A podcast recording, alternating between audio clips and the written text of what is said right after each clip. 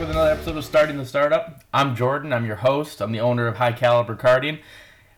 Guys, I am very just blown away at how fast things just got moving since the last podcast. We were going and spent a little bit of time of working with con- contractors last times we uh, did this podcast, and we went through a multiple different bidding options, and basically we needed to get those things laid out so that we had a true realistic dollar amount what our build out was going to be for our facility. And it was interesting. So we met with all these contractors and went through everything that they had to offer, what their bids were, and everything. And it was quite interesting to see how large of a spread they were. Um, our build outs, we, we were quoted anywhere from $1.4 million all the way down to $825,000. Now, that was something that we found really interesting, and we knew that some people were probably just bidding to try to get the job. Now, this is something that you're probably going to run into if you're dealing with a brick and mortar location or anything with building, really. When you start getting bids out there for different different things, I mean, really anything, eh, even if you're trying to purchase something or if you're trying to have something built, get more than one bid. And so this is something that we almost learned the hard way because the original, the first time we went to go do this bid, we had this company Laux uh, did a bid for us, and they came in really high, but we kind of anticipated that no matter what, we were going to be going back and doing some type of rebid with some contractors, and you know they they just seemed too high, and we just we got that feeling when we were doing the interview with them. So when we went back and we got some contractors, there was a couple that really stood out, and one of them was, I mean, we were just seriously rooting for. it. They just seemed to understand us. The name of the company was Copper Rock, and um, they brought in something like 25 different contractors to come into this thing and, and bid it out for us. And, um, you know, we took them really serious. It seemed like they were really understanding the scope of the project and what we were looking for, but they came in about $100,000 under anybody else, which was great news at first. Well, we decided to sit down and we just took all the contractors' bids side by side and we started writing out what they included, what they didn't include, and what the dollar amounts were for each category. So things like exterior paint or HVAC controls or electrical signage. You know, how much did they allocate for the budget for? And we started realizing that that Copper Rock, the one that we were really excited for, they had bid way low because they were missing a bunch of information. A bunch of stuff said at owner's expense. Now, had we not laid these things side by side, we probably wouldn't have seen this as easily. Because it's not like everybody gives the exact same clear bid. Like, there's not this one piece of paper that has a form that you fill out to say how much is electrical going to be, and everybody writes a number on there. People mix this stuff up. Uh, one of the contractors put electrical and fire alarm in the same category. Well, fire alarm with the other two was thirty thousand dollars. So we don't know how much they were charging for fire alarm and how much they were charging for electrical. So we had to combine the two for the others to be able to try to come up with that. Some of them didn't even lit, uh, line them out what the fire alarm was. They just put it with fire suppression.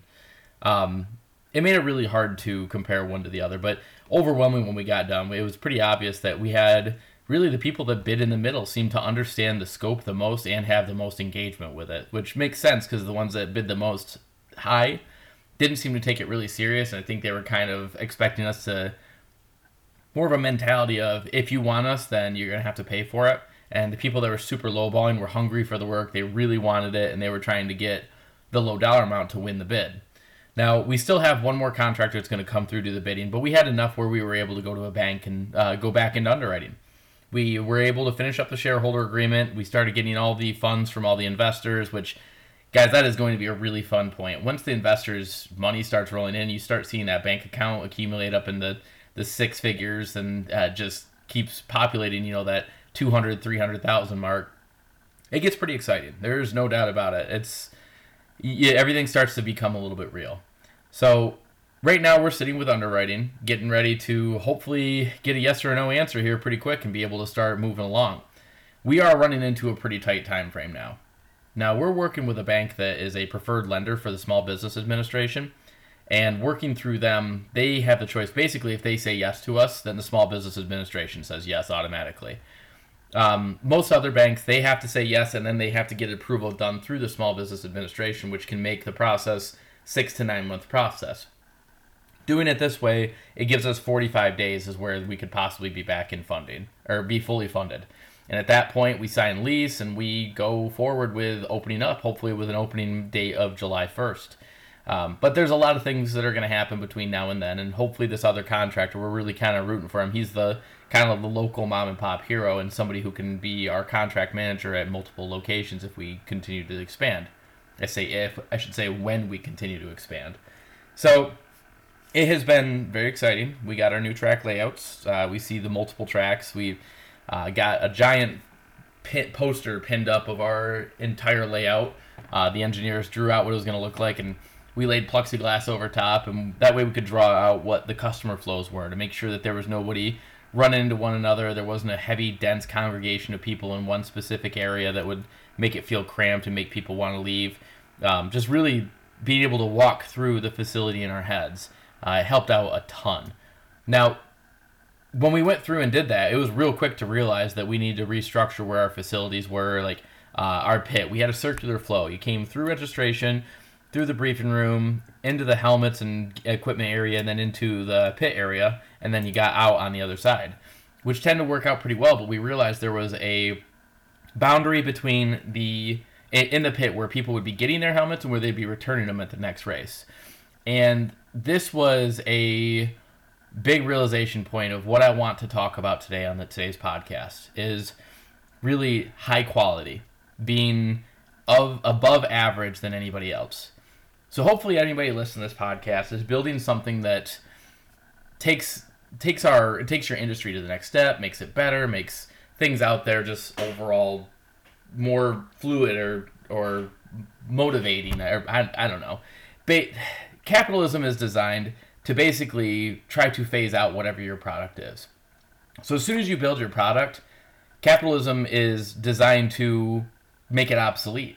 That's that's that's the world we live in. It's it, that's that's how the next great idea comes out. That's how the next leader comes out. Is they find ways of making what you are designing, what you are about to release, obsolete. So you need to have the highest quality to make sure that development to make it obsolete happens as long down the road as physically possible. So, for example, we're looking at this cart track thing and you know we're, we're looking at this the customer flows and everything but we realize that you know there's going to be an issue where customers are picking up helmets and putting away helmets. So when we're looking at this we're trying to figure out how are we going to avoid this issue? And what we wanted to do was we wanted to get our employees to take the helmets from people and put them back on the shelves and we were trying to figure out does that make sense and as we did this, we started kind of handling them ourselves and just seeing, you know, how would that flow work and doing it. You know, there's a we have a pile of helmets here from all the stupid crap we do out here on my property. And we started doing it and we realized, you know, these lenses and everything being handled as much are going to get filthy. And Connor said, you know, every day they're going to wipe these things down. So we started thinking, okay, what how much time is that going to take? So we started doing a time study. I monitored how long it took for him to clean down to clean out his visor. Just disconnect it, wipe it all down, clean it up, put it back on place, no smears. And we looked and it took about 30 seconds for him to do it. And he, he did it in kind of a rush fashion a little bit at first. You could tell he realized he was, so he slowed down a little bit. So we decided to call it a minute per helmet. We got 24 helmets of each size. We got five different sizes.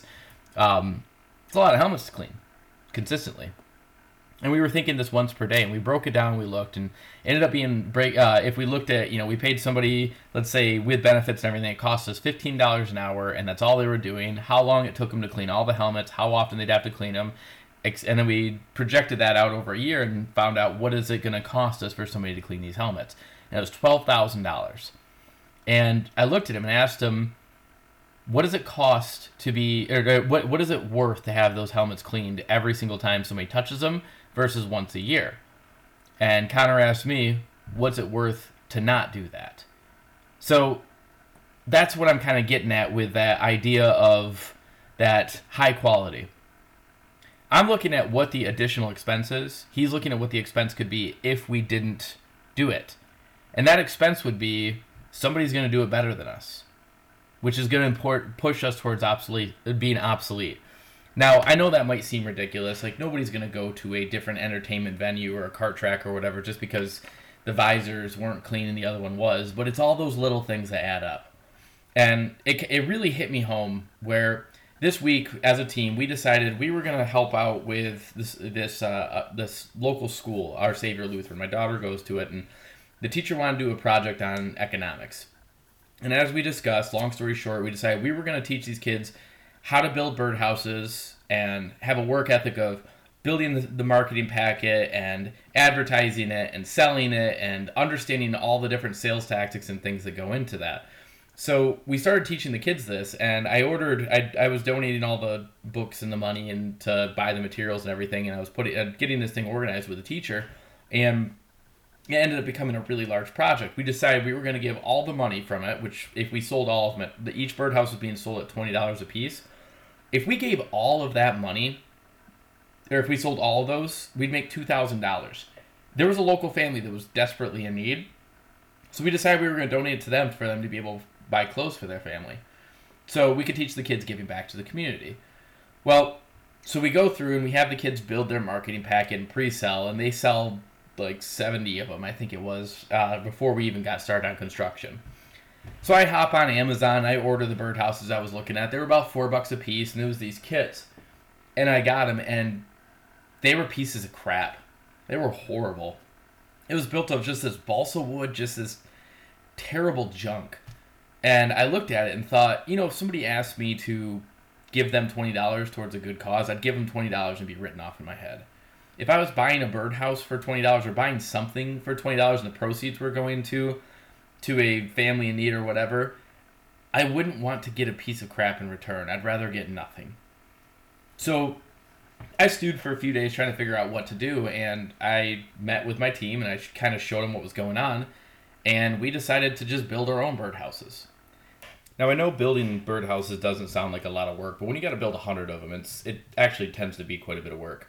But this is this is back to that whole idea of top quality.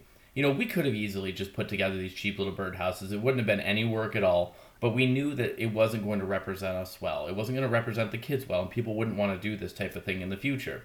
So I was able to talk a couple a couple members of my team into coming over in the evenings and be able to help work with this. So um, Casey and Kevin with High Caliber Karting, they came over and we just started cutting up all the materials and just making these things work and trying to figure out what's the right size birdhouse that we're going to do this for. So one thing that was really cool about this is as we had a pursuit of higher perfection or of making a better product, we also inter- interacted with the local vendors and we were able to get a discount with that. The feedback we got from all the teachers and the people purchasing it was just they were overwhelmed in the high quality of it and people felt like they actually got real value out of it and it didn't cost us any more money. Now it did cost us a ton of time i started it at 2 o'clock in the afternoon on a friday and i worked in 2 o'clock until 2 o'clock in the morning uh, just nonstop no food no drink nothing um, Kevin and Casey were there for I think eight hours combined between the two of them during that. The next morning, woke up at 7 a.m., got started on it right away. Didn't do anything all day until six o'clock at night. I think was when I finished up. And I mean, from Friday morning until Saturday night, I didn't even eat. I was so busy trying to get this stuff together because we were putting them together on a Monday morning. But I was so so badly wanted them to be high quality that I was willing to sacrifice a lot of additional effort to make that happen. And what I, what I'm getting at is that quality has to be a component of everything you do. Everything in your business, everything you're offering, you need to be offering the best version of what you're offering no matter what because you are what you do repeatedly. And if you think that capitalism is tr- is going to try to encourage people to make your product obsolete. Make it the best damn product you can because then it's going to take somebody a long time to improve upon that. The longer your product is relevant in the market, the more money you make from it. So if you think about it, let's let, let's go with like the iPhone 8. You know, that's a, a phone that was out for God, I don't know, year, year and a half, two years. I have no idea, but they they continue to push and develop for the next upgrade. But they had competition that were trying to make that iPhone 8 obsolete and have a better product immediately. And everything in the industry, everything in and really all of uh, our economy is this way. It's trying to improve upon something that was either a problem before and fix and solve making a solution, or it's trying to improve quality. Now, there those are one and the same thing. If you have an issue with something, it's probably because it's not the best quality that can be. So your product, your offering, it needs to solve something. It needs to be better than something. Otherwise, you don't have any competitive advantage. Um, God, I tried. There was a famous quote out there, and I honestly I don't remember who it was from, um, but he said, "If you don't have a competitive advantage, don't compete." And that that that's perfect. That's exactly it. You have to be better. You have to have some type of added value.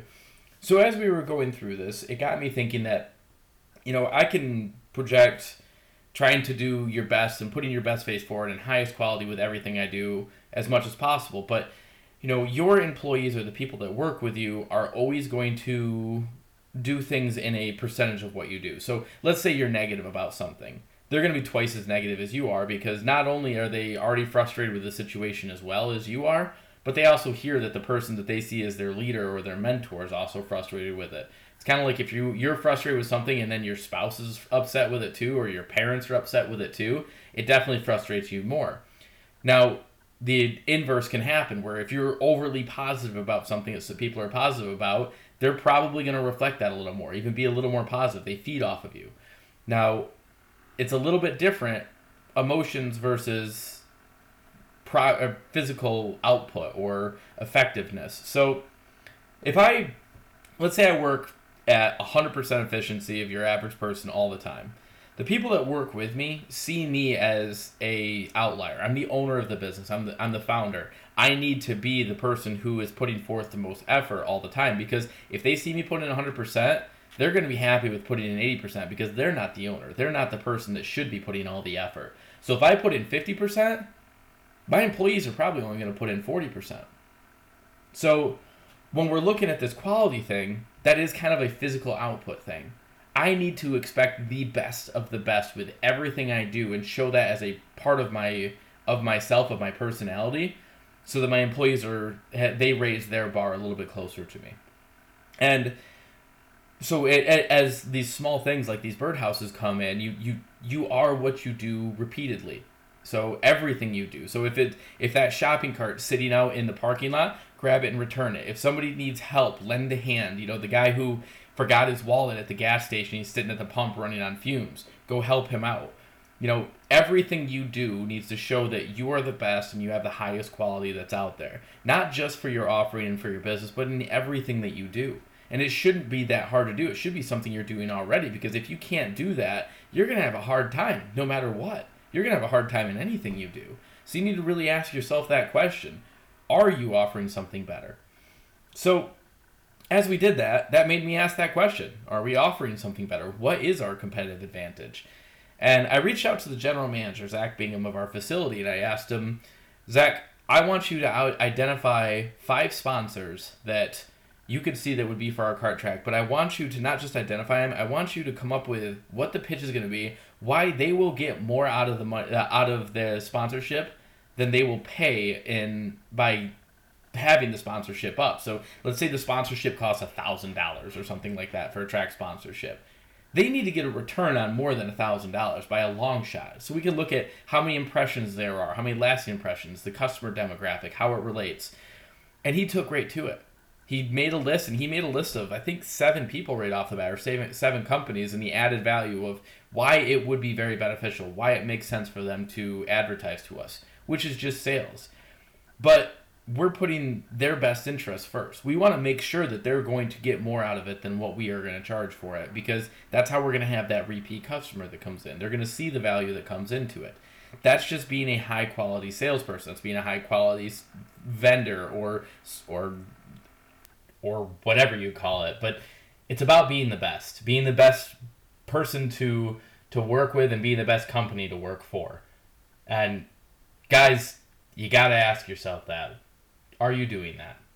Are you doing that or are you just trying to sell a bunch of cheap crap that's out of there? Are you trying to pitch something that's just going to make you rich quick? Are you looking at it for the money? Or are you out there just to be the best of the best and just to sheer dominate the competition and make it so that you can't become obsolete. They can't be better than you. Constantly improving yourself before somebody can improve upon you. It's the only way to escape capitalism. It's a great thing. It's the reason why we're all here. We're all doing the exact same thing. Whatever you're doing right now, you're trying to put somebody else's idea out of business. And people are going to do that to you. The only way you're going to win it is by constantly raising the bar, constantly being the best the best version of you, the best version of your company, the best version of your product, and expecting nothing less.